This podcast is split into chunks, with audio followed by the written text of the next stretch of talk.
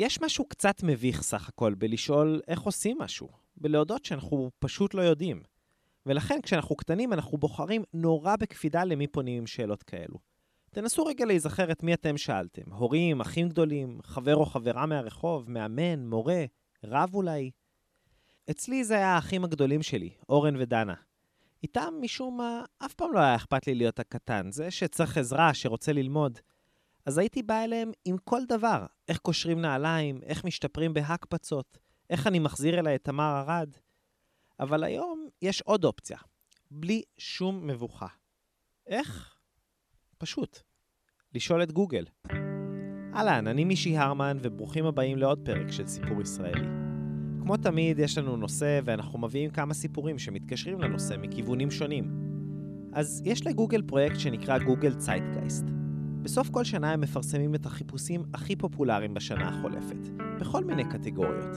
הסלבס שהכי חיפשנו, השירים, הספרים, תוכניות הטלוויזיה, הסרטים, הפוליטיקאים, הטייקונים, המתכונים, המותגים, וכשם הפרויקט, הכימות הזה של יותר מ-1.2 טריליון חיפושים בגוגל, ב-146 שפות בכל העולם, באמת נותן לזה תמונה יותר גדולה של רוח התקופה, של מה עניין אותנו כאנושות בשנה החולפת. בדצמבר שעבר פורסמה הרשימה ל-2012, ושם, בין היתר, היו עשרת שאלות האיך הנשאלות ביותר בגוגל בעברית. אלו הדברים שהכי הכי מעניין אותנו הישראלים לדעת איך עושים. ואנחנו לא יכולנו לוותר על האתגר, אז יצאנו לחפש תשובות, בסיפורים קצרים כמובן. אז היום בסיפור ישראלי, גוגל. האמת, קצת עצוב ובו זמנית חמוד לדמיין את כל הילדות שהתיישבו ליד המחשב, הציצו מעבר לכתף, והקלידו מהר מהר את השאלה העשירית הכי נשאלת בגוגל, איך להיות מקובלת. אלון בר מספר את הסיפור הבא. אין דרך פיוטית, ואולי גם לא צריכה להיות אחת, כדי לומר שהייתי ילד עני. אולי הילד הכי עני בכיתה ד'-2 בבית ספר עלומים בקריית אונו. ויש השלכות ללהיות הילד הכי עני בכיתה. פחות חוגים, אין טיולים לחו"ל, ועל קטנת סוסים בחופש הגדול, בכלל אין מה לדבר. אבל כל זה לא באמת הפריע לי כמו העובדה המרה, הבלתי ניתנת לעיכול לילד בן עשר, שלכל הילדים האחרים בכיתה היו מלא, אבל מלא פוגים, בעוד שלי היו כמה פוגים בודדים. להוסיף על הצהרה, הייתי מפסידן מוחלט. ולהגיד מפסידן זו דרך יפה לומר, הייתי שחקן גרוע, פשוט עלוב. אולי הכי גרוע בכל בית הספר. כל שבוע, ביום שישי, קיבלתי מאבא שלי שתי חבילות פוגים. ועד סוף היום הראשון, הייתי כבר יוצא מן המשחק. וככה, כל השבוע נותרתי מביט מהצד בילדים האחרים בכיתה, שהסתובבו להם כמו אנשי עסקים קטנים, המזוודות הגדולות עמוסות פוגים שלהם מכל הסוגים. פוגים זוהרים בחושך, פוגים עם הולוגרמה של ה Power Ranger, הנדירים של הקומדי סטור, וכאלה שמקבלים רק מי שאבא שלהם היה עושה מנוי לעיתון. ואני יושב לי בצד, והעיניים שלי שורפות מקינה. ואז, ביום שישי אחד, סבא הושיט לעברי שקית ניילון שחורה. כשפתחתי אותה כמעט התעלפתי. היו שם קרוב ל-30 או 40 פוגים, הכי הרבה שאי פעם החזקתי בחיי. כששאלתי מאיפה האוצר הזה הגיע, סבא בנמל משהו על איזה מכולת אשפה באיזה אזור תעשייה איפה שהוא עובד.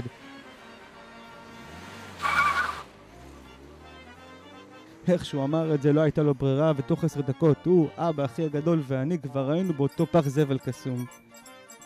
כשהגענו ניצבנו מול מכולת זבל ירוקה וענקית עמוסה בפוגים צבעוניים שנזרקו מחנות המפעל הסמוכה. בהתחלה שיחקתי בלי לדפוק חשבון. לא משנה כמה הפסדתי, תמיד היה לי עוד. די מהר קניתי את מעמדי החדש בחצר. שחקן הפוגים הטוב ביותר בבית ספר הלאומיים. כל כך טוב שאפילו ילדים משכבת ו' פחדו להתמודד מולי. מתישהו זה הגיע למצב קצת בעייתי, אף אחד כבר לא רוצה לשחק איתי יותר, אבל בשלב הזה כבר הייתי אחד מהם, מאותם טייקונים קטנים שהסתפקו במשחק קפיטליסטי קר בעיגולי קרטון, ובחוש עסקי מפותח. אספתי סביבי את אותם ילדים שהיו פעם ילדים כמוני, ילדים של עשר פוגים בשבוע, והצעתי להם הצעה שהם לא יכולים לסרב לה. בתמורה למזוודה מלאה בפוגים, אני מכניס אתכם למשחק. כל יום מה שתפסידו, אשלים לכם חזרה. ומה שתרוויחו, תעבירו לי בתמורה. הפוגים זרמו כמו מים, ויחד איתם הצעות החברות מהבנות. פתאום התחילו לבחור בראשון הכדורגל, הייתי הראשון שהזמינו אותו לסלואו, הראשון לסובב את הבקבוק של האמת וחובה, זה שיושב תמיד במרכז הספסל האחורי בטיול שנתי. בקיצור, הייתי מלך הכיתה. ומה עוד ילד בכיתה ד' יכול לרצות. דקלה, הילדה הכי מקובלת לצידו. הזמנתי דקלה לשחק, פוגים כמובן. ומשם כבר טיפסנו בסולם האהבות של אולם הספורט. ענדתי לצווארה שרשרת כסף של חצי לב, וביום כיפור, כשאף אחד חוץ מאלוהים רואה, היא נתנה לי גם נשיקה. כך קניתי לי גם אהבה. הפוגים עדיין היו עניין מרגש, אבל עם הזמן הפסקתי לשחק בעצמי, אתם מבינים? היו לי פועלים, ואני כבר בהנהלה. פשוט עסוק מדי בניהול תאגיד הדיסקיות שהקמתי. הימים חולפים והפוגים מצטברים, והפסקתי לחייך. וכל פעם שראיתי את השקיות השחורות מתחת למיטה, לא הרגשתי כלום. ואז דוד, החבר הכי טוב שלי, הגיח עם הצעה מעט מוזרה. אולי נזרוק את הכל לפח? ברור שפחדתי מהיום שהסיפור ייגמר, אבל לא יכולתי להמשיך לשקר לעצמי עוד. פוגים כבר לא נראו בעיניי דבר כל כך יקר, אבל לזרוק הכל בפח? לי היה רעיון יותר טוב. יום אחד, בהפסקה הגדולה, אני ודוד טיפסנו על בימת הבטון במגרש. כל אחד מאיתנו החזיק אולי שלוש או ארבע שקיות זבל גדושות בפוגים, וכל התלמידים הסתכלו לעברנו וצעקו בהתרגשות, תזרקו, תזרקו, תזרקו! פתאום, מאות דיסקיות קרטון צבעוניות התעפו להן באוויר הדחוס. ילדים צורכים מהתרגשות, דוחפים, בוכים ומכים זה בזאת, ואני ודוד מתגלגלים מצחוק. ובסוף ההפסקה, אחרי שכולם התפזרו חזרה לכיתות, ראינו שנשארו עוד המון פוגים על הרצפה. בגיל עשר, לא ידעתי איך אומרים אינפלציה, אבל בהחלט הבנתי איך היא מרגישה. שבוע אחר כך, מישהו הביא כדור חמם עוד פעם הראשונה לבית הספר, וזאת הייתה הפעם האחרונה שראיתי ילדים משחקים פוגים בחיי. כמעט כל מעשן מגיע לרגע שבו הוא מחליט להפסיק. נזק בריאותי, סירחון, עול כלכלי מטורף. נדמה שיש פה סיטואציה שכולם מפסידים בה, חוץ אולי מהמדינה.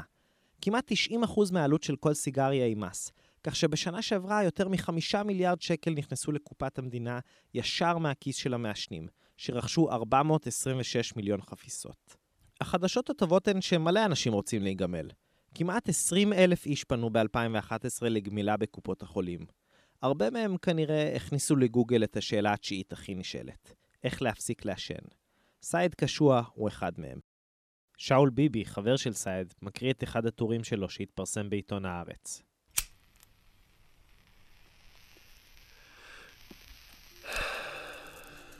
נותרו 12 סיגריות בחפיסה. ספרתי לפני שהתחלתי לכתוב. אלה עומדות להיות 12 הסיגריות האחרונות שאני אעשן, ואחר כך גמילה.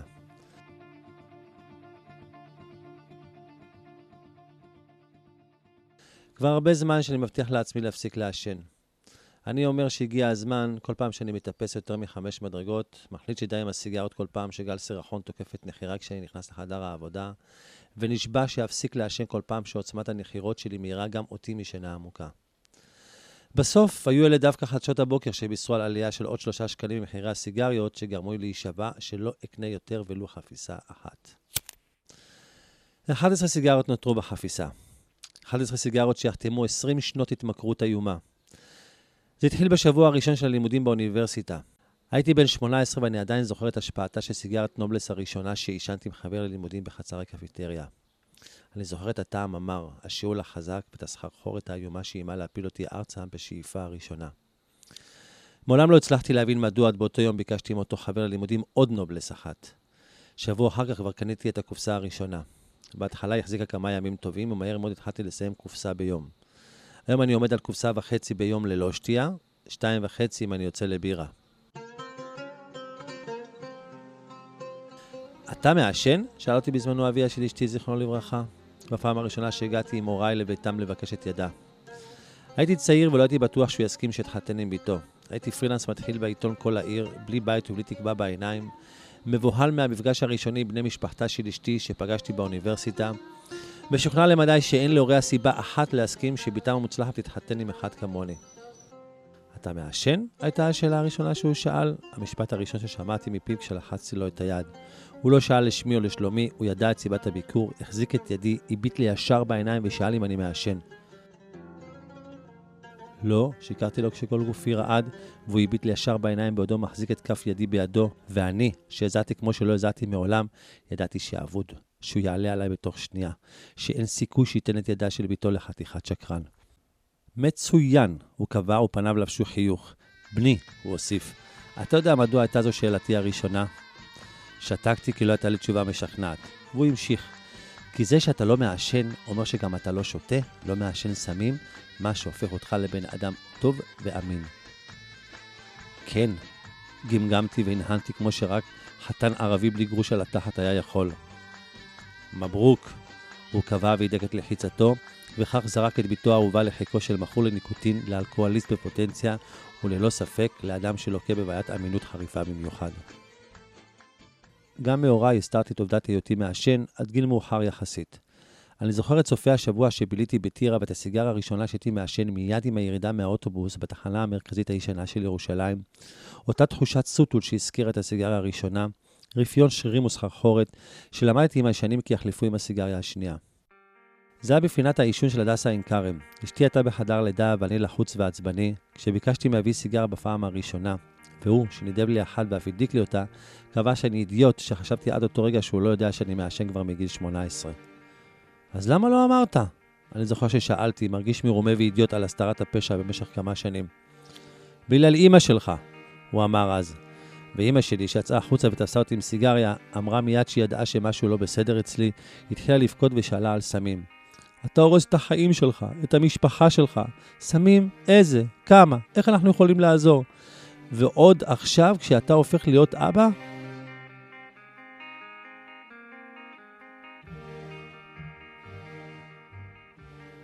עשר סיגריות האחרונות נותרו בחפיסה. עשר סיגריות ואחר כך די. אני לא מוכן יותר לתרום כסף למדינה על כל סיגריה. אני לא מוכן יותר להימנות עם הדפוקים שבעמים שממשיכים לפרנס חברות אמריקאיות שמוכרות לנו התמכרות במסווה של רוגע. הם, אגב, אבירי הטבק, הפסיקו לעשן כבר מזמן. הרי מי הם העמים המעשנים אם לא הדפוקים והנרמסים שכמותנו, שלעולם לא יהיה להם מפעל רציני שישווק ניקוטין לכל העולם. אז אם לא מתוך דאגה לריאות, אני מפסיק לעשן מטעמי מחאה. אני נוטש את הסיגריות מתוך אידיאולוגיה. עוד כמה שעות תהיה בן אדם חופשי ומשוחרר. עוד עשר סיגריות יתחיל המאבק בהתמכרות. זה יהיה קשה, אין לי אשליות. זה יהיה קשה במיוחד בעת כתיבה, כי פיתחתי תלות איומה בסיגריות, במיוחד ברגעים אלה, שאני מול המחשב מנסה לסחוט את המקלדת שתבין את אשר על ליבי. עוד תשע וזה נגמר. ומי יודע, אולי כשאפסיק לעשן, גם אפסיק לשתות, ואולי אפסיק לשקר. ואם חמי צדק, אני במרחק תשע סיגריות מלהפוך סוף סוף לאיש טוב. Smoke, smoke smoke Just tell St. Peter's the Golden Gate. You just hate to make him wait, but you've got to have another cigarette. לפני כמה שבועות ביקשנו מכם המאזינים להציע סיפורים לשאלה השמינית הכי נשאלת בגוגל בעברית. איך להשתזף נכון. קיבלנו סיפורים נהדרים, וממש תודה לכולם. וחשבנו הרבה על מה בדיוק אומר הנכון הזה. איך לא להישרף, איך להשכים בדיוק לגוון הרצוי, מכל השאלות ברשימה הזאת, השאלה שהיא בו זמנית הכי פרקטית, אבל גם הכי נהנתנית. משה איבגי מקריא את הסיפור הזוכה של מאזיננו נאור יצחק.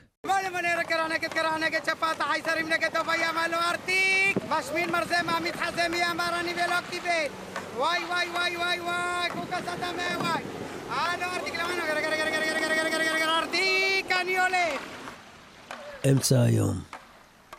יושב כבר שעה מיותרת בים. מכלה בירה אחרי בירה ומסתכל עלייך. ואת, כל מה שמעניין אותך זה להשתזף. רגליים ארוכות נוגעות בחול החם. צחוק שנמעל בשעון המטקות והאור מתוח בזווית הנכונה אל מול השמש, ונדמה לך כי יישלח לנצח. הכל נכון לך עכשיו, ושום דבר לא נכון לי. שערות שיבה מכסות את כרסי, רגליים מיוזעות, מיובשות, ריח מאוס של בירה נמהל בריח מאוס של מלח. אני רוצה לקום ולהגיד לך שגם אני הייתי פעם כמוך. גם אותי פעם עניין איך להשתזף נכון. גם אותי אותה השמש ליטפה בזווית הנכונה של גופי. אבל מאז השמש עברה מעליי ואיתה עברו ילדים ואישה, קריירה וחולצות מכופתרות, פקקים, זיהום, דירה ומשכנתה, חנויות לחיות מחמד, בנקאי כזה וסוכן ביטוח אחר, מס מקרקעין, היטל השבחה, מע"מ וכל מכולת אפשרית בגוש דן, סופר פארם בלילה, אוטובוסים מתפוצצים, מחלקת יולדות, מחלקה גריאטרית, מגנטים על המקרר, דף קשר של הגן, בית ספר וצבא מחדש, משבר שלושים, משבר ארבעים, בדידות וזיוף, לימודי סלסה, חברים שמוזמנים, קמטים, גירושים וטינופת, ביוב בדירת חדר, תל אביב של היום ותל אביב של הלילה, בקרוב אצלכם ושלא תדעו עוד צער. אלכוהול וסמים, קרם שיער לסקפטים, אהבה חופשית ואמת כואבת. לילה מול טלוויזיה כפויה, פיטורים, רב קו, קפה בטוטו, מסיבת שקר כלשהי ורחמים עצמיים. אני רוצה לקום ולהגיד לך שפעם גם אני ידעתי לצחוק. אני קם, מנער את עצמי ונותן את הבקבוק לאריתריאי התורן. מספיק להתרפק על זיכרונות. אני הולך לחשוב עלייך בבית.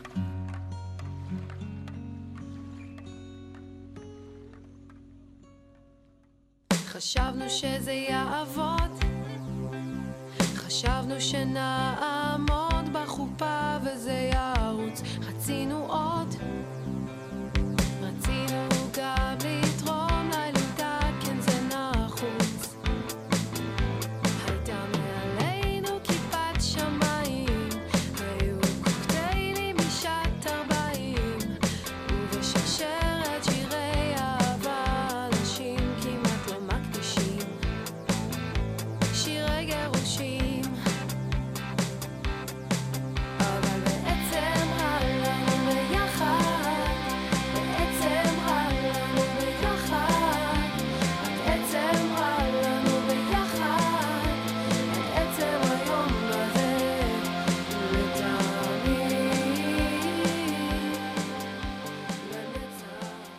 האמת, גם כשאני ממש משתדל, קשה לי לעשות את החיבור בין השאלה השביעית הכי נשאלת בגוגל, איך להתגרש נכון, ומורה ללשון. תסלח לי, איה טויסטר היקרה, מהתיכון שליד האוניברסיטה, אבל בזמן שהיא לימדה אותי על גזרת חסרי פ"נ ושיכול עיצורים בבניין התפעל, הדבר האחרון שרציתי לדעת עליו היה חיי הנישואים שלה. אבל ליאת כהנא, ששרה וכתבה את השיר ברקע, היא כנראה סיפור אחר. כשהייתה בת 15 ההורים שלה התגרשו, ועכשיו, 16 שנה אחר כך, מיד כשהיא גומרת לבדוק פחנים ולהכין את שיעור הלשון של מחר, היא מקליטה שירים על זה שתכלס להתגרש יכול להיות הדבר הכי שמח. אנחנו מוקפים בגירושים, ואני לא שמעתי מספיק שירים על הנושא. ונישואים כבר הפך להיות מין מוסד אה, ש- שמעורר אפילו ציניות ולגלוג לפעמים, אז אה, רציתי איפשהו לשיר על זה, ופשוט מאסתי בשירי אהבה. אז למה נראה לך שיש יותר שירי אהבה משירי גירושין? זהו, שאנחנו גדלים על אה, שקרים וכזבים, וכשמתגלה מתגלה האמת, אנחנו אומרים, רגע, מה, למה לא שרו על זה? למה לא סיפרו לנו? צריך לשיר על זה יותר, על הדברים הקשים. תגידי רגע, ליאת, איך אה, מתגרשים נכון? איך מתגרשים נכון? אני לא יודעת, אני באמת חושבת שאם יום אחד אני אתגרש, אני אהיה פשוט איומה. אני, אני באמת הבן אה, אדם... רגע, את לא, את לא גרושה? אני? מה פתאום? אני רווקה, אני כבר אולי עדיף שאני אהיה גרושה, לפחות אה, יהיה לי איזה סיפור טוב.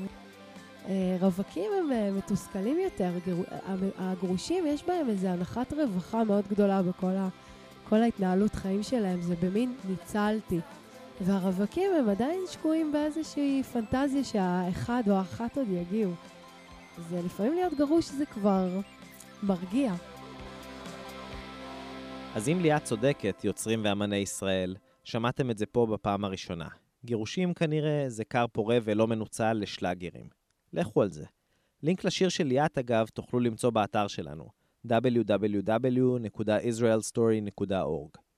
לא היה קל למצוא מישהי שאשכרה יש מצב שגיגלה את השאלה השישית הכי נשאלת, תודה בזה, ועוד תסכים לדבר על זה ברדיו. למזלנו, למפיקה שלנו, שי אשרי, יש אחות קטנה בדיוק בגיל המתאים. אז מישהו יודע במקרה איך מתנשקים צרפתית? כשאני נזכרת בפעם הראשונה שהתנשקתי, זה כמעט כמו משהו שראיתי בסרט. אף פעם לא לגמרי בטוחה שזה קרה במציאות. לפחות לא בדרך הזאת. לקחתי את אחותי הקטנה יהל, היא בת 12, לשיחה.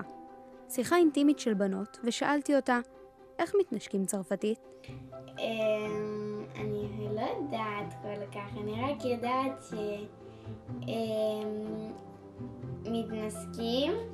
כאילו שמים את הפה על פה, ואז אמ, מכניסים את הלשון אחד לתוך הש- של השני, ולא יודעת, זהו, זה מה שאני יודעת.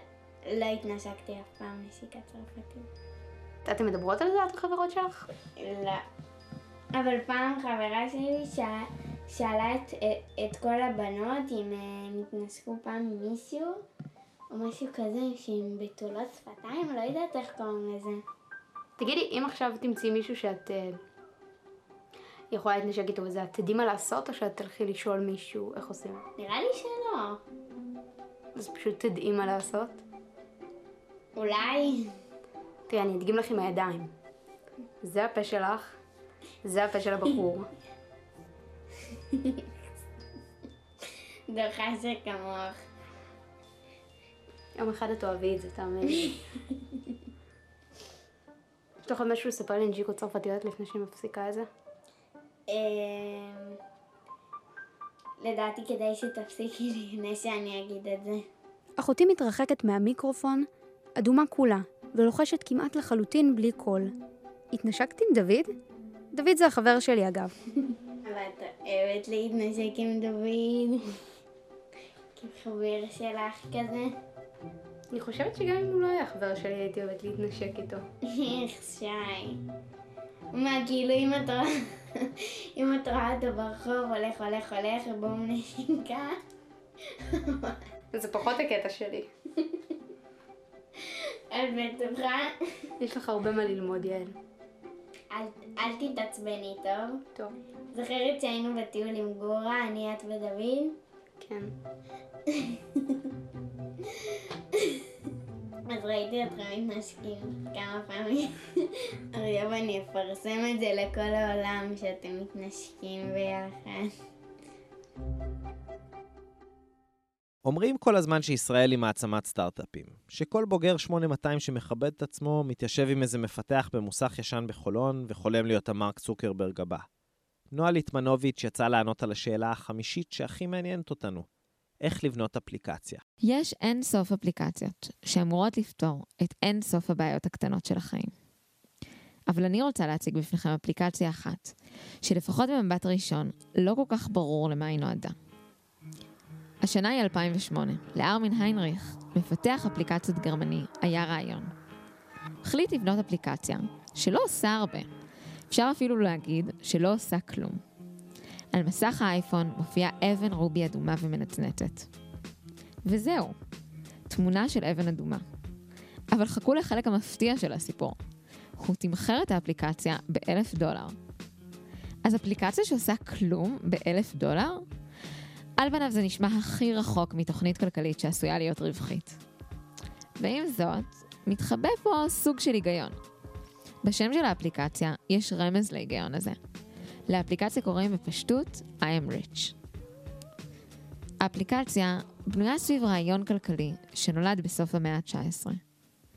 צריכה ראוותנית. הרעיון הוא שאנשים, אכפת להם מהסטטוס שלהם, מאיך הם נראים בעיני אחרים, עד כמה הם מצליחים. אנשים רוצים לשדר הצלחה, וההצלחה בעולם המודרני נמדדת בהצלחה כלכלית. זה עומר מואב, פרופסור לכלכלה באוניברסיטה העברית. ואיך אנשים שלא יודעים כמה כסף יש לי, ידעו שאני בעל אה, יכולות גבוהות ויש לי הכנסה, על ידי זה שאני אשדר את ההצלחה בצריכה ראוותנית. למשל, מכונית מפוארת, זה יכול להיות אה, תכשיטים אה, מפוארים, בגדי מותגים וכדומה.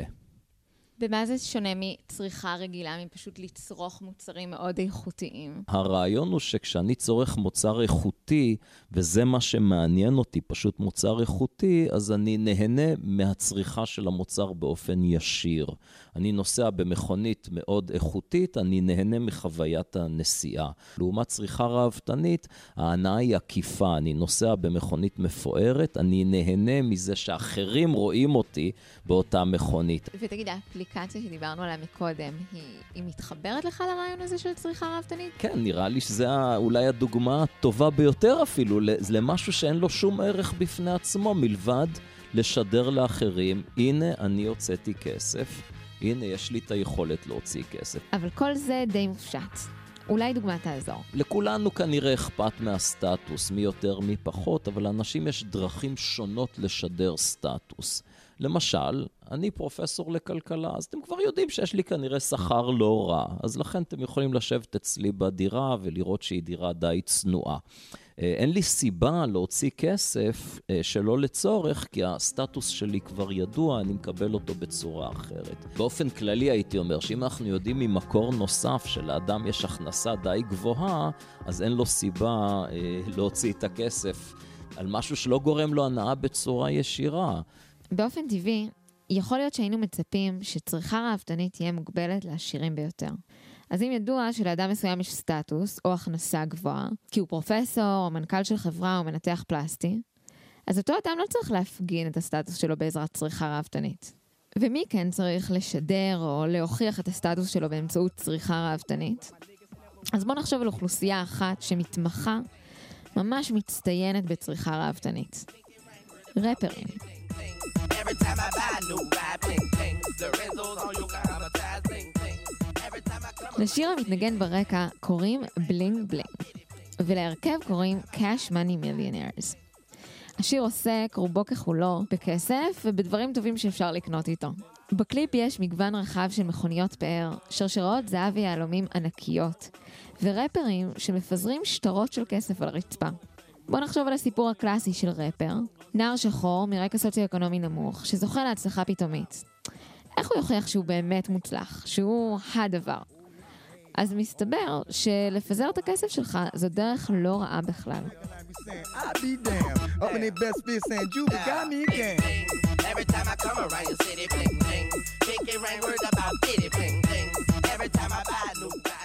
קל לקטלג צריכה ראוותנית כעוד תופעת לוואי מכוערת של העולם הקפיטליסטי שבו אנחנו חיים. אבל למעשה, ביסודו, מדובר ברעיון עמוק הרבה הרבה יותר, שקיים בטבע כבר מיליוני שנים. הסיבה, אם אנחנו מנסים להבין למה בכלל לאנשים אכפת מה אחרים חושבים עליהם, זה מביא אותנו חזרה דווקא לביולוג אמוץ זהבי, שתיאר את מה שנקרא עקרון ההכבדה. ועקרון ההכבדה אומר שאם אני למשל טווס שיכול אה, להתפאר בזנב מאוד מפואר וכבד, אז אולי אני מאוד חזק ויש לי גנים טובים. אם נחשוב על הזנב של הטווס, זה לא משהו שעוזר לטווס אה, להשיג מזון, זה אפילו מפריע לו כשהוא מנסה לברוח מטורפים, ובכל זאת הנקבות מאוד מתרשמות. כדאי לסחוב את הדבר הזה. הרעיון של זהבי, עקרון ההכבדה, היווה פריצת דרך של ממש בהבנה של מגוון התנהגויות לא רציונליות שנצפו בטבע. מדוע הטווס מגדל זנב עצום שמכביד עליו ולמעשה מסכן אותו? למה הצבי מתגרה בטורפים שלו, מתקרב אליהם וקופץ בהפגנתיות? התשובה היא שהסתכנות, או הכבדה עצמית, היא הדרך הכי אמינה לשדר הצלחה. אם אתה מנסה לבלף שאתה חזק, כשאתה באמת חלש, אתה פשוט תמות. הטווס בעצם אומר, תראו, אני יכול להסתובב עם הזנב הענק הזה ועדיין אף אחד לא טורף אותי. זאת הוכחה לכמה אני חזק. בדיוק אותו הדבר, אותו אדם שיכול לקנות את האפליקציה, אני עשיר, מכבידה עליו, אבל הוא יכול, הוא מראה שהוא יכול בכל זאת, וזה מראה שיש לו הכנסה ויש לו סטטוס, ושווה לבנות אה, להתקרב אליו. ואפשר לש, לשאול את השאלה עד כמה זה רציונלי שאני אנהל את חיי על פי מה שאחרים חושבים עליי. אבל כשאני לוקח את זה כנתון, אז אני ארצה, אני כאדם ארצה להראות שיש לי, שאני אה, בעל יכולת תוצאה. אז כנראה שלהשקיע לפחות חלק מהמשאבים שלנו בלשדר הצלחה זה טבעי לגמרי. ואם נהיה כנים, אז כולנו עושים את זה. אולי אנחנו לא קונים אפליקציה באלף דולר, אבל אנחנו קונים אייפון במקום חלופה זולה יותר. או משקפי רייבן במקום... טוב, אני לא באמת יודעת מה אפשר לקנות במקום.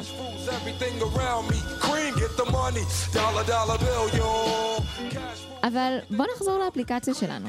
מה באמת עלה בגורלה? בשעות הראשונות שלה בשוק, היא נקנתה על ידי שמונה אנשים, באלף דולר ליחידה. נראה שהקונים היו סך הכל מרוצים, מלבד בחור אחד, אמריקאי, שהתלונן שהוא קנה את האפליקציה בטעות.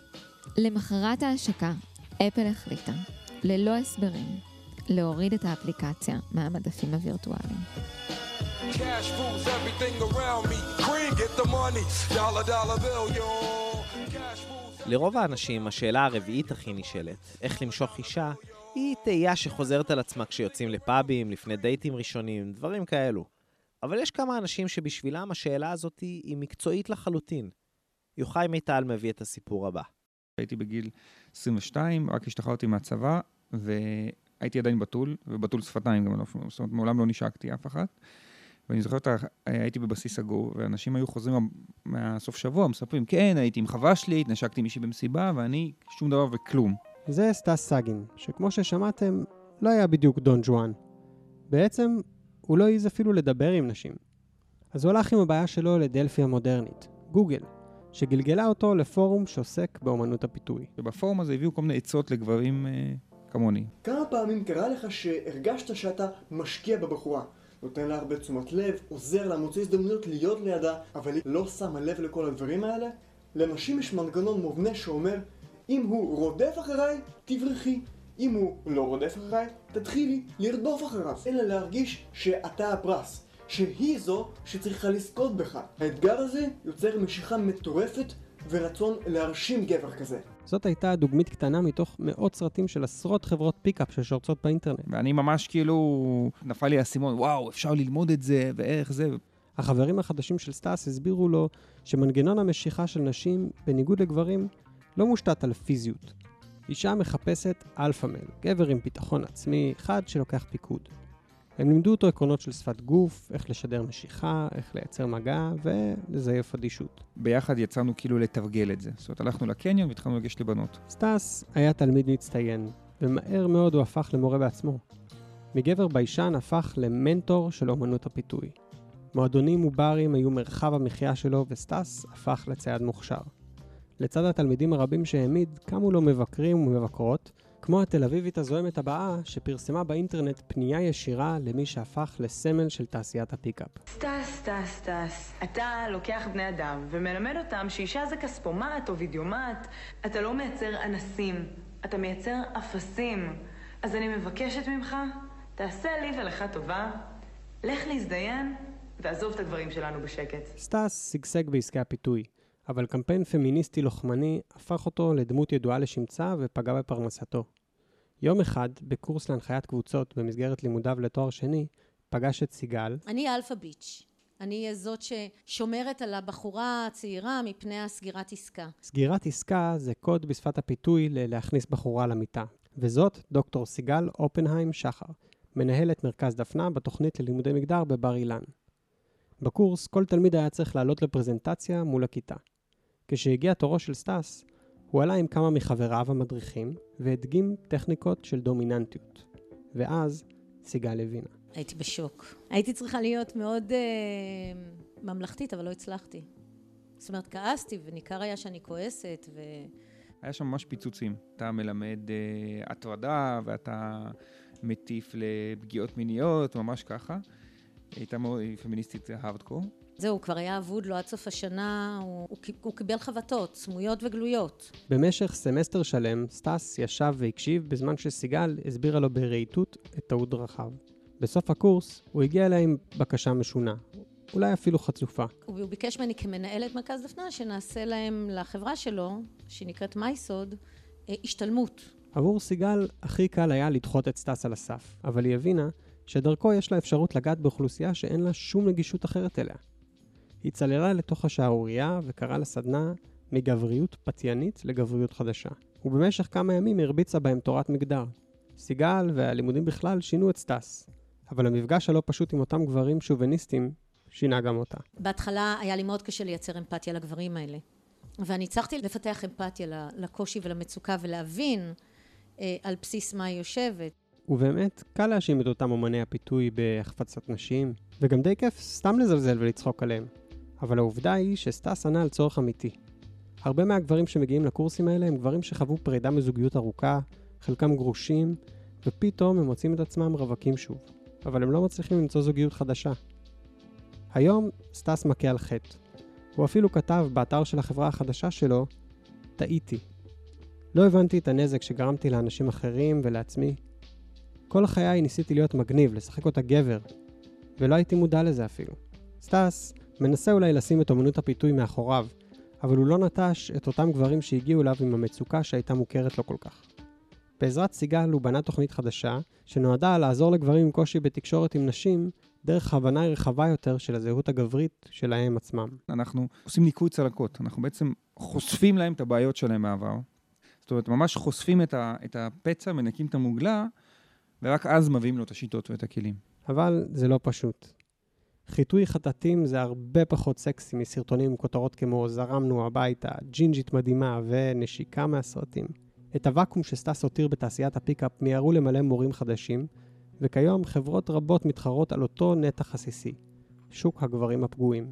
אז ברור שיש הרבה ספקנים, כאלה שיגידו שהמטאפורה הרפואית של סטאס היא קלישאה ריקה, ובהתחשב בעברו, אפשר להבין אותם. סטאס מצידו משתדל להפריך את הביקורת במעשים. ולמרות שהאתר שלו מופיע רק שביעי בגוגל כששואלים איך למשוך אישה, וכל הקישורים שמעליו מפנים לחברות pickup שמלמדות בדיוק את אותם המסרים שפעם היה דוחף, סטאס החדש, עם הקורסים שלו לגבריות חדשה, עדיין בעמוד הראשון. ולגבי השאלה עצמה, נדמה לי שהדבר היחיד שלמדתי הוא שאם אתה שואל אותה, אתה כנראה לגמרי לא בכיוון. That's left in me. I want the whole damn world to come dance with me. התשובה לשאלה השלישית הכי נשאלת בגוגל, איך לעשות ילדים, היא דווקא די פשוטה. אבל לא ניכנס כאן לפירוט, בכל זאת, שישי בצהריים והכל. האתגר האמיתי, כל הורה יודע, מגיע אחרי שעושים ילד. או במקרה של רשף לוי, שבעה.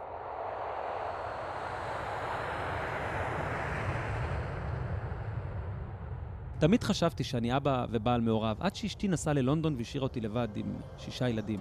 היא לקחה ילדה אחת לטיול בת מצווה. בזמן הזה ניהלתי יומן קטן, והרי הוא לפניכם. 16 באפריל, יום רביעי, 12:23. האישה טסה ואני לבד עם הילדים. זה ממש קל להיות איתם. אני לא מבין למה נשים בוכות כל כך על גידול ילדים. אף אחד לא בוכה ואני מסתדר מצוין. זה נכתב בשדה התעופה כשאמרנו לה שלום. 12:25. ילד אחד הקיא והשני מרביץ לאח שלו הקטן. אני נצמד להחלטה שלי להיות רך ולא לצעוק, ומבקש מהם להפסיק.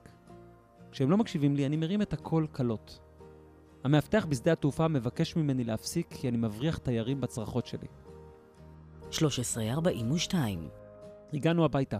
הילדה מבקשת ממני למצוא את הבייביליס שלה. אני מנסה לברר מה זה, והיא בוכה ואומרת שאני חרא של אבא. הקטן הקיא שוב, או שהוא בולימי, או שהוא חטף משהו בשדה התעופה. האמצעית טוענת שכואב לה הגרון. אני מצטער שלא הלכתי ללמוד רפואה כשזה עוד היה אפשרי. 16:00. אמנם קצת מוקדם, אבל החלטתי להתחיל את ההרדמות. הפשטתי אותם והם במקלחות. עכשיו כשהם יצאו גיליתי שאני צריך להכין להם בגדים. אני מנסה להבין מה כל אחד לובש וזה לא פשוט. אני פותח אלבומי תמונות שלהם ומנסה לראות מה הם לבשו בעבר. אבל הם טוענים שהם גדלו וזה לא אקטואלי. אף אחד מהם לא יודע איזה מהמדפים בארון שלו. אני מחליט להיות אמיץ ומלביש אותם בבגדים שהם לבשו לפני המקלחת. הקטן בוכה כי החולצה שלו רטובה. אני משכנע אותו להתחפש למוגלי, והוא הולך בתחתונים.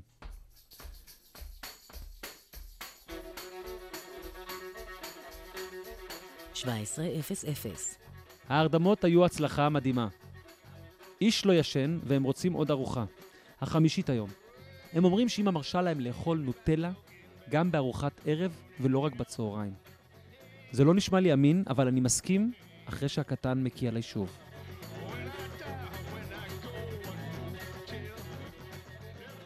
שבע עשר באפריל, שמונה עשרה אפס אפס. 48 שעות שאני לא ישן. אני סובל מהזיות. לפני כמה דקות דמיינתי שאבא שלי מדבר איתי, ואומר לי שאח שלו חרבן לו במיטה. מסתבר שזה לא אבא שלי, זה הבן שלי, ובאמת הקטן התחיל לשלשל במיטות ולא רק להקיא. הגעתי למסקנה שהוא חולה. ניסיתי להבין מהילדים איך יוצרים קשר עם רופא, אבל לא היה להם מושג. 1942. אני חייב לישון. לפני כמה דקות התפרצתי בלי סיבה והתחלתי לצעוק עליהם כי הם אוכלים בקול חזק מדי. אני חושש שאני סובל מכל התופעות של עצבנות לפני מחזור. אבל לא נראה לי שאני אמור לקבל עדיין. 23.42. החלטתי לנסות להרדים אותם. סגרתי את כל האורות בבית, ביקשתי שהם ייכנסו למיטות שלהם והתחלתי לבכות. הם ריחמו עליי ונכנסו למיטה. עכשיו הם מדברים. אני שומע הכל. הם אומרים שאמא יותר טובה והרבה יותר חזקה נפשית. 18 באפריל, 800. סוף סוף ישנתי הלילה. חצי שעה רצוף.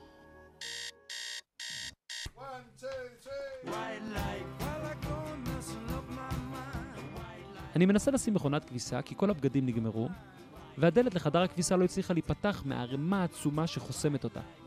הילדה הקטנה ביקשה שאני אעזור לה למצוא מברשת שיער. הילד רוצה שאני אמצא את התיק שלו, והגדול טוען שהוא לא יכול ללכת לבית הספר כי הוא לא מוצא נעל אחת והוא חייב תחתונים. הצהרתי שבגלל שהם היו ילדים טובים, יהיה היום יום חופש מבית ספר. הם צחקו. הם טענו שזה יום שני רצוף שהם לא הולכים, ושאלו אם אני לא מפחד שישלחו לנו קצין מבחן. אמרתי להם שאני לא חושב שהוא יצליח לפתוח את הדלת ולהיכנס, כי הצעצועים שלהם חוסמים את הכניסה. 1326. שרפתי סיר מג'דרה. הזמנתי מקדונלדס, ולקינוח נוטלה. הם אומרים שאמא מרשה לאכול נוטלה אחרי מקדונלדס. זה לא ממש נשמע לי סביר, הייתי בטוח שאשתי מקפידה הרבה יותר על מזון בריאות. 1548. איבדתי ילד, אני לא מוצא את הקטן. 1549. מצאתי אותו.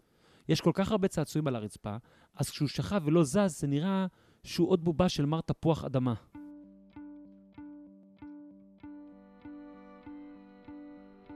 תשעה עשר באפריל. אמא שלי הגיעה היום ונכנסה לבית. היא הייתה בשוק.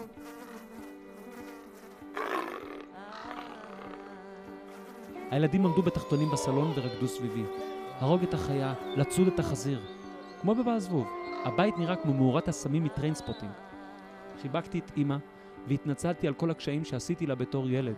ביקשתי ממנה שתשב במקומי במרכז ותיתן לילדים לצוד אותה, כי אני לא עשיתי קקי כבר חמישה ימים.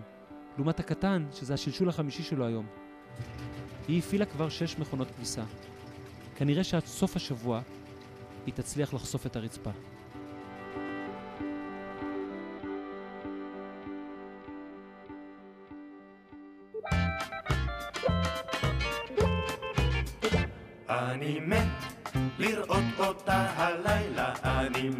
די מדהים שהשאלה השנייה הכי נשאלת בגוגל היא איך להוציא גימלים.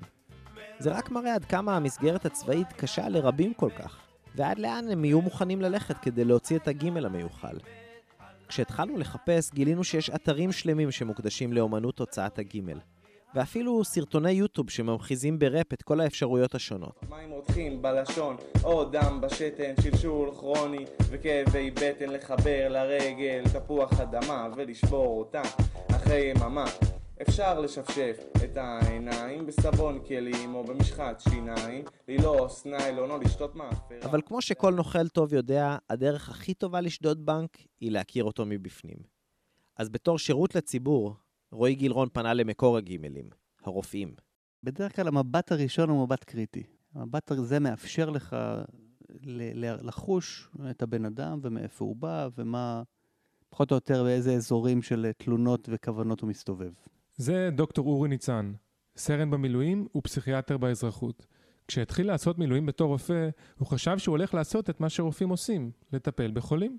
לוקחים אותך מהשגרה, שמים אותך באיזה חור, אתה מוצא את עצמך מתעסק עם כל מיני, אה, כל מיני דברים שהם כאילו אה, הזויים, או לא קשורים למקצוע שלך בצורה ישירה. אז זה בדרך כלל די אחיד, זה די משעמם אפילו, רוב הדברים. מה שהצחיק אותי זה אנשים שיש להם בקשות מיוחדות. כל מיני דברים, אנשים יש להם כל מיני שיגעונות, ללכת בלי, בלי כובע.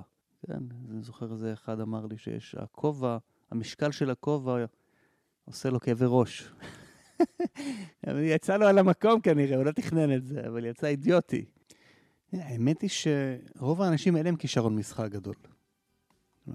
לבלב זה לא דבר קל.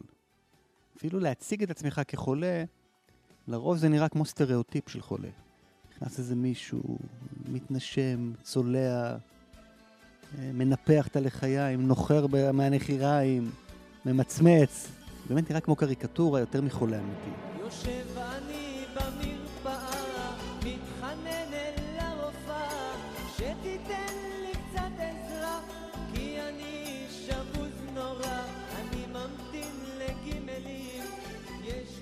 יש שחקנים טובים, ברור שהצליחו לעבוד עליי. אדם שהוא חולה באמת גם, אז הוא בדרך כלל למשל לא מדבר הרבה. אין לו כוח, הראש לא מתפוצץ, הולך להקיא, זה לא, זה לא מקום, זה לא זמן להרבה דיבורים. יש כאלה שנכנסים ונפתח מונולוג על התלונות, אתה מבין מיד שחלק מהחיילים, הפיזיולוגיה שלהם, אה, הייתה איזו הזדקנות מהירה בשירות הצבאי, לפי התלונות. כל מיני קרחצן, כאבי עצמות, עייפות, פיוקים, אה, דמנציה, אדם לא זוכר. כן, כן, יש, היה, היה פה ושם תחושה של בית אבות. לא בית אבות, דיור מוגן, הייתי אומר. דיור מוגן. אז דמיינו את הסיטואציה. אתם רופאים צבאיים, תקועים באיזה בסיס שכוח אל בבקעה, וכל היום מ-6 בבוקר עד 10 בלילה, בחדר מג'ויף עם מזגן שלא עובד, אתם במסדר חולים אינסופי של מבלפים למיניהם. כל היום רק חיקויים עלובים של אפנדיציטים וכאבי מחזור עזים. ובאיזשהו שלב, גם הרופא בעצמו מתחיל לפנטז על איזה גימל קטן. רף הסבלנות כן יורד. ככל שהמצוקה שלך כרופא במילואים עולה, כשהזמן עובר. ואז אתה בעצמך עלול לבוא ולהגיד שיש לך כאבים בבטן התחתונה ל- לרופא שמעליך. ו...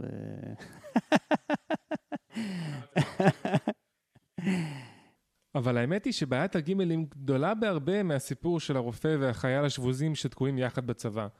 אם מסתכלים על העניין הזה מנקודת המבט של מי שצריך לנהל את מערכת הרפואה הצבאית כולה, באמת חוטפים כאב ראש. חזי לוי היה קצין הרפואה הראשי, הקרפ"ר, בין 2003 ל-2007, והיום, למרות שהוא עסוק מאוד בתור מנהל בית החולים ברזילי, הוא הצליח לפנות כמה דקות כדי לדבר איתנו בטלפון. כשאני הייתי קרפ"ר, מדדנו שחייל רואה בממוצע רופא כעשר פעמים בשנה, שזה דבר מדהים, אה, משום שאני חוזר ואומר, מדובר בסך הכל באוכלוסייה בריאה.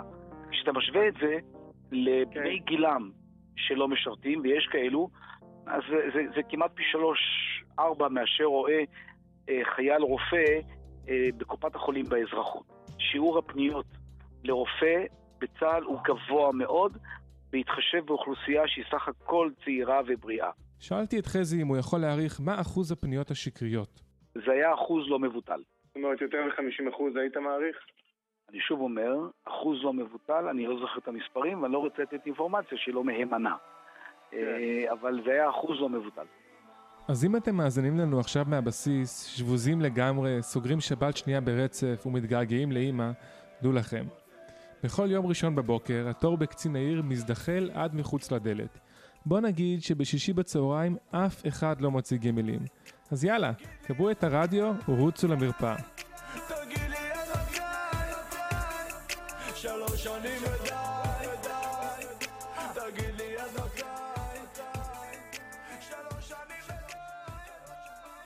וזה מביא אותנו לשאלה הכי נשאלת בגוגל.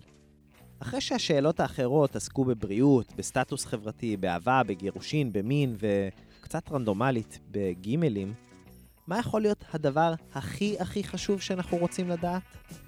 אני נראה לי הייתי רוצה לדעת איך יודעים אם יש אלוהים, או איך מייצרים במבה בבית. אבל רוב הישראלים כנראה הרבה יותר פרקטיים ממני. כי השאלה הכי נשאלת היא, איך לעשות כסף? רוב האנשים חושבים שהתשובה לשאלה איך עושים כסף היא עבודה קשה, השקעה נבונה, רעיון טוב, או אולי פשוט מזל, זכייה בלוטו נניח. לאיילה בת הארבע מבני נצרים בחבל שלום היה עוד רעיון, שנראה לי שיש אותו גם להרבה מבוגרים. אם אין כסף, אה, אי אפשר לקנות שוקולד וכל מיני דברים. אז צריך להביא כסף מאחרים. ככה משיגים כסף.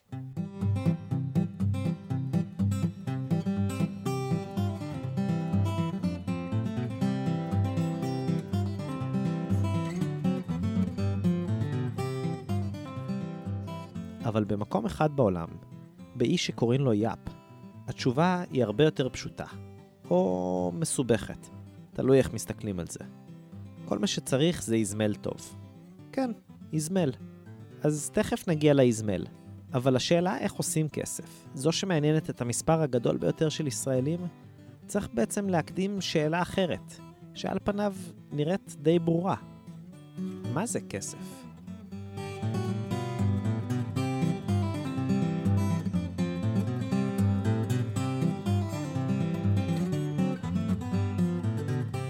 שאלתי את איתן ששינסקי, פרופסור לכלכלה מהאוניברסיטה העברית, ומי שהתפרסם לאחרונה בתור ראש הוועדה הציבורית לבחינת המיסוי על תגליות הגז, בדיוק את השאלה הזאתי. מה זה בעצם כסף? תראה, כסף ממלא שתי פונקציות עיקריות. אחד זה כאמצעי לחליפין בין בני אדם. אחד רוצה לקבל בית, אחד רוצה לקבל אה, אוכל, אתה מעביר כסף, זאת אומרת, אני משלם, היום זה בנייר או במטבע, ואני מקבל תמורת סחורה, והדבר השני, הכסף משמש כאמצעי להחזקת הון. זאת אומרת, אני רוצה לצבור כסף כדי בעתיד לעשות איתו משהו, אני יודע, כן, אה, נדוניה לביתי או לקנות בית. כולנו מבינים את רעיון ההחלפה. אם לי יש משהו שאת רוצה, עגבנייה נניח, ולך יש משהו שאני רוצה, מלפפון, אנחנו יכולים להחליף בינינו, וככה שנינו נוכל להכין סלט. זה הגיוני, כי גם עגבנייה וגם מלפפון הם מוצרים אמיתיים, אבל בבסיסו כסף, שטרות, מטבעות, צ'קים, זה פיקציה. זה לא באמת מוצר, זאת מוסכמה.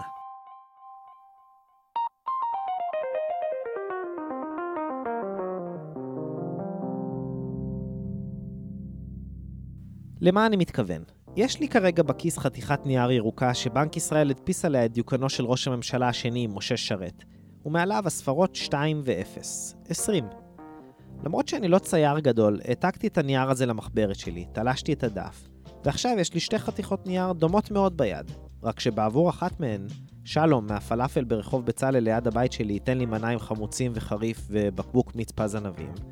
אבל אם אני אנסה לתת במקום זה את פיסת הנייר השנייה, זאת שתלשתי מהמחברת, כנראה שאו שיצחקו עליי, או שיצעקו עליי, ואני אחזור הביתה רעב.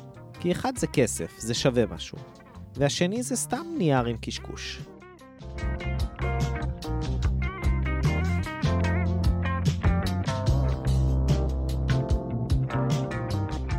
זה נראה לנו כל כך מובן מאליו שזה כמעט מצחיק. כי באמת כסף הוא אחד המושגים הכי אינטואיטיביים שיש. כל החיים שלנו סובבים סביב איזו מוסכמה חברתית שחתיכות הנייר ועיגולי המתכת בכיס שלנו שווים משהו. זה כל כך ברור, שרק לעיתים נדירות אנחנו עוצרים ושואלים מה זה בעצם כסף, ולמה הוא שווה משהו, ומי קובע כמה הוא שווה. כסף הוא שמן על גלגלי הכלכלה. כן, אין מה לדבר שכסף הוא אחד הדברים החשובים ביותר להתניע את המסחר בין אנשים. כי לך תמצא את האיש שבדיוק רוצה את מה שיש לך, קשה לתאר את החיים כאשר היה צריך למצוא את ה-coincidence of wants. זאת אומרת שאנשים היו צריכים למצוא בדיוק את זה שרצה את מה שיש להם. של, אם אין means of exchange כזה מהסוג הזה של כסף. הוא בעצמו לא שווה כלום, הנייר הזה זה נייר. אבל מקבלים אותו כי אחרים מקבלים אותו. במובן הזה, זאת הפיקציה. מחקרים הראו שאם נותנים לילד בן שנתיים או שלוש לבחור בין חצי שקל לשקל, רובם יבחרו את החצי, כי הוא גדול יותר. אבל מסתבר שכבר מגיל מאוד צעיר ילדים מפנימים שרוב הדברים עולים כסף, ושיש דברים שעולים יותר כסף ופחות כסף, ואפילו דברים שעולים המון כסף, והם יותר מדי יקרים מכדי שנקנה אותם. כשגדלים, לומדים שיש לנו מערכת בנקאית מסועפת, עם מלא מוסדות פיננסיים כמו הבורסה, שומעים שהשקל מוסיף או מאבד מערכו, שהנגיד מעלה ומוריד את הריבית, קונה מטבע חוץ, מוכר. הכל נשמע מאוד מסובך. וכל זה מביא אותנו חזרה לאי יאפ. רוב מה שאנחנו יודעים על מיקרונזיה זה שמשום מה הם תמיד תומכים בנו בהצבעות באו"ם.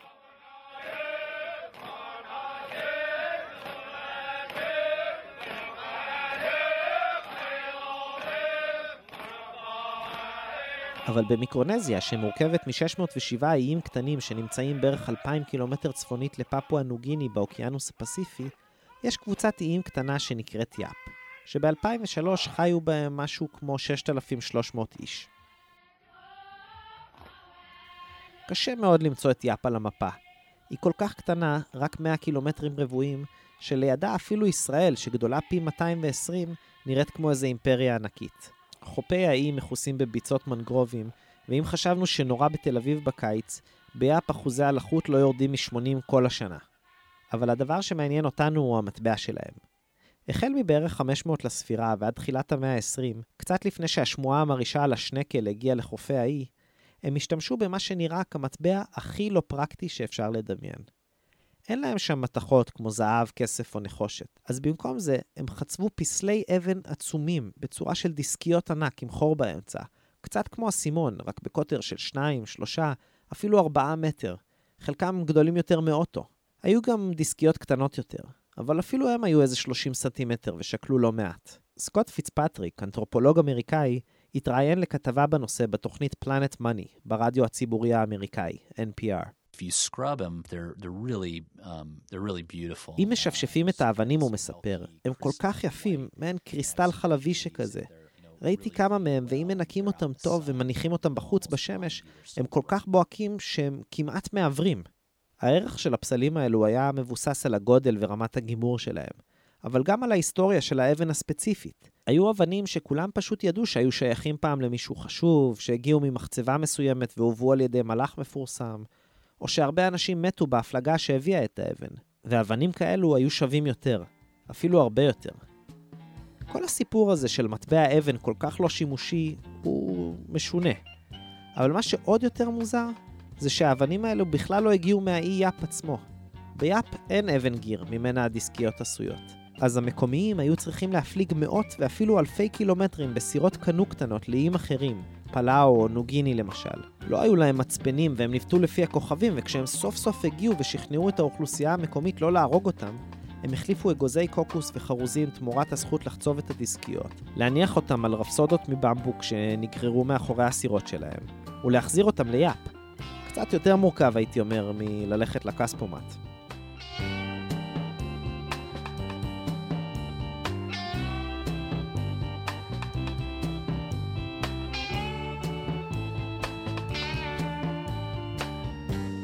עכשיו, למרות שהיאפים המקומיים היו חזקים ובריונים, כאלה אנשי איים באוקיינוס הפסיפי, אפילו להם היה קשה להכניס את המטבעות האלו לארנק. כדי להזיז את האבנים היותר גדולות, ששוקלות משהו כמו 4 עד 8 טון, היה צריך יותר מ-20 יאפים. וגם אם הם הצליחו במאמץ מטורף לגלגל דיסקית למכולת השכונתית, היה קצת מסובך לתת עודף מאבן של מטר וחצי. אבל למרות זאת, האבנים היו בסיס הכלכלה המקומית. שילמו איתם מיסים, קנו איתם קרקעות, הסדירו איתם פיצויים אחרי מלחמות בין שבטים, פדו שבויים, סגרו בעזרתם דילים פוליטיים ובריתות שלום, נתנו ירושות, ואפילו רכשו איתם אוכל. בגלל שהיה כל כך קשה לייצר את הכסף, כמות המטבעות נשארה קטנה, ולכן הערך שלהם נותר גבוה. ובאיזשהו שלב, יש להניח, ליאפי מקומי היו כאבי גב תחתון והוא התלונן לאשתו.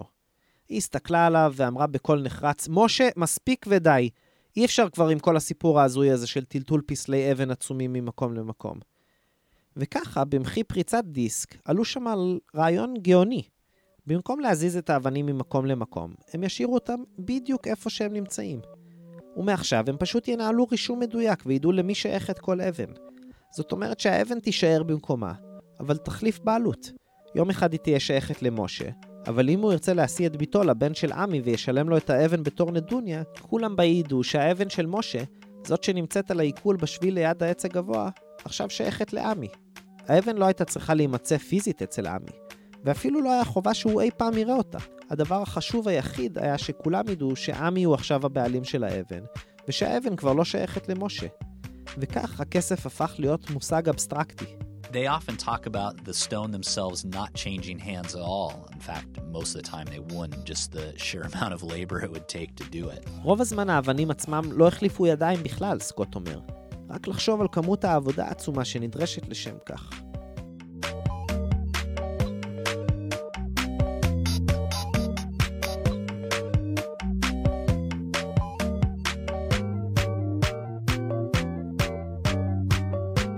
שאמרנו, ההפלגות שבהם נשאו את הדיסקיות ליאפ היו ארוכות ומסוכנות.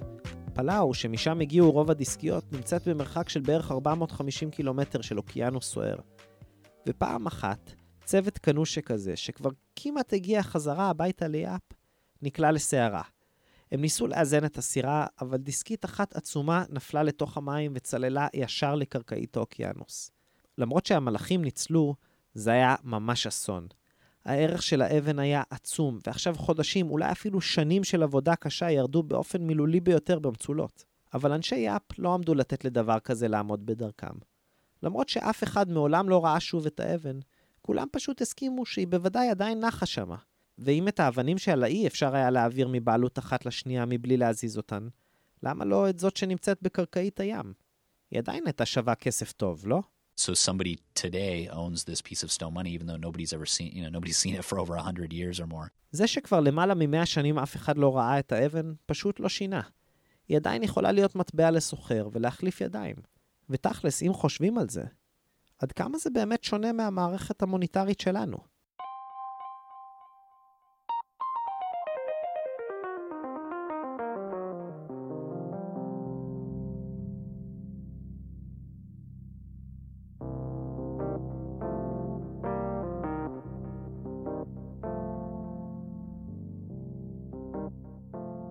פעם זה היה בקר.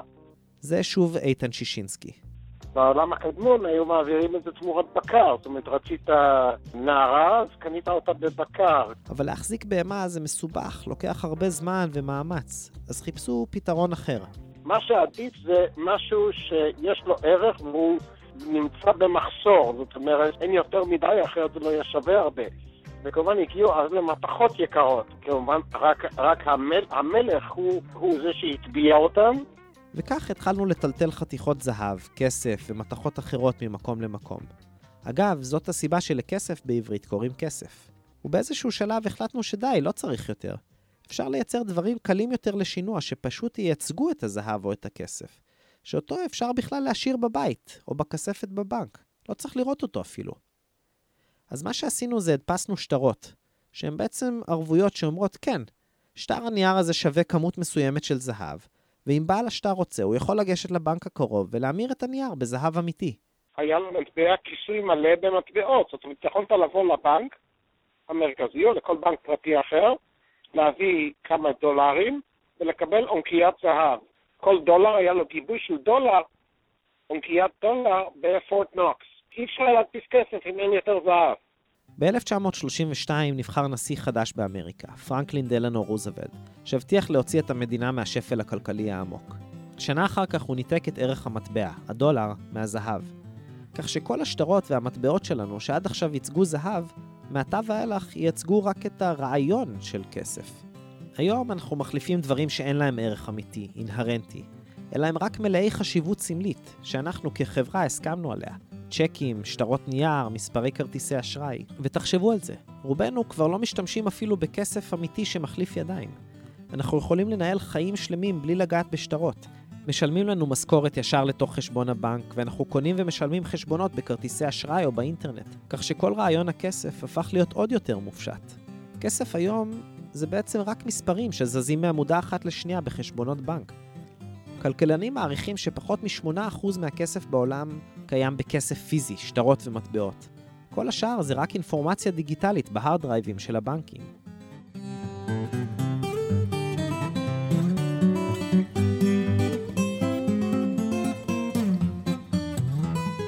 מסוף מלחמת העולם השנייה ועד 1986, יאפ הייתה תחת מנדט אמריקאי. וזאת, דרך אגב, הסיבה שהם תומכים בנו בעקביות באו"ם. כך שהיום כבר משתמשים שם בעיקר בדולר.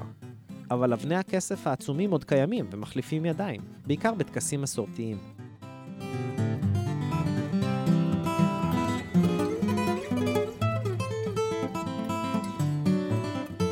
אז אם תכננתם חופשה באוקיינוס הפסיפי, אל תדאגו אם שכחתם בבית את הארנק. העיקר שתביאו איזמל טוב. והאמת, אם כבר, אז תעשו לעצמכם טובה. שימו את הפיזיותרפיסט בחיוג מהיר.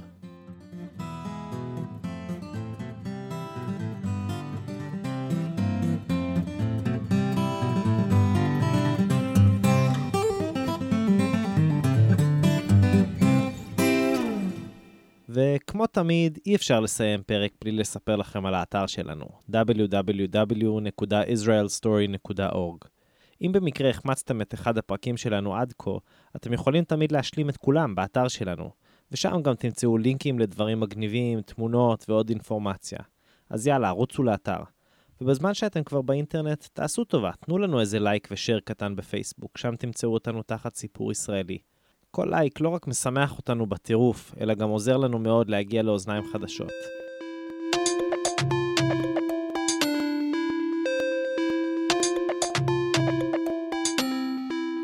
וזהו, את התוכנית ערכו ויצרו יחד איתי יוחאי מיטל, רועי גילרון ושי סטרן.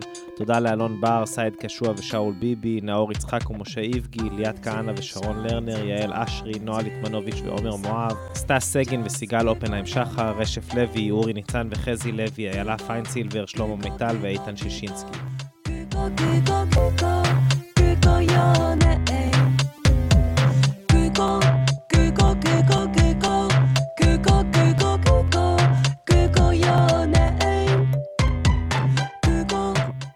לג'ינג'י שמכניס את כל הפלפל לסאונד של התוכנית שלנו, הטכנאי המבריק טל וניג, לענבל גזית ולמפיקה המטריפה שלנו שי אשרי. וכמובן לבוסית שלנו, אתי אנטה, שעכשיו שנגמרו החגים, נגמרו התירוצים.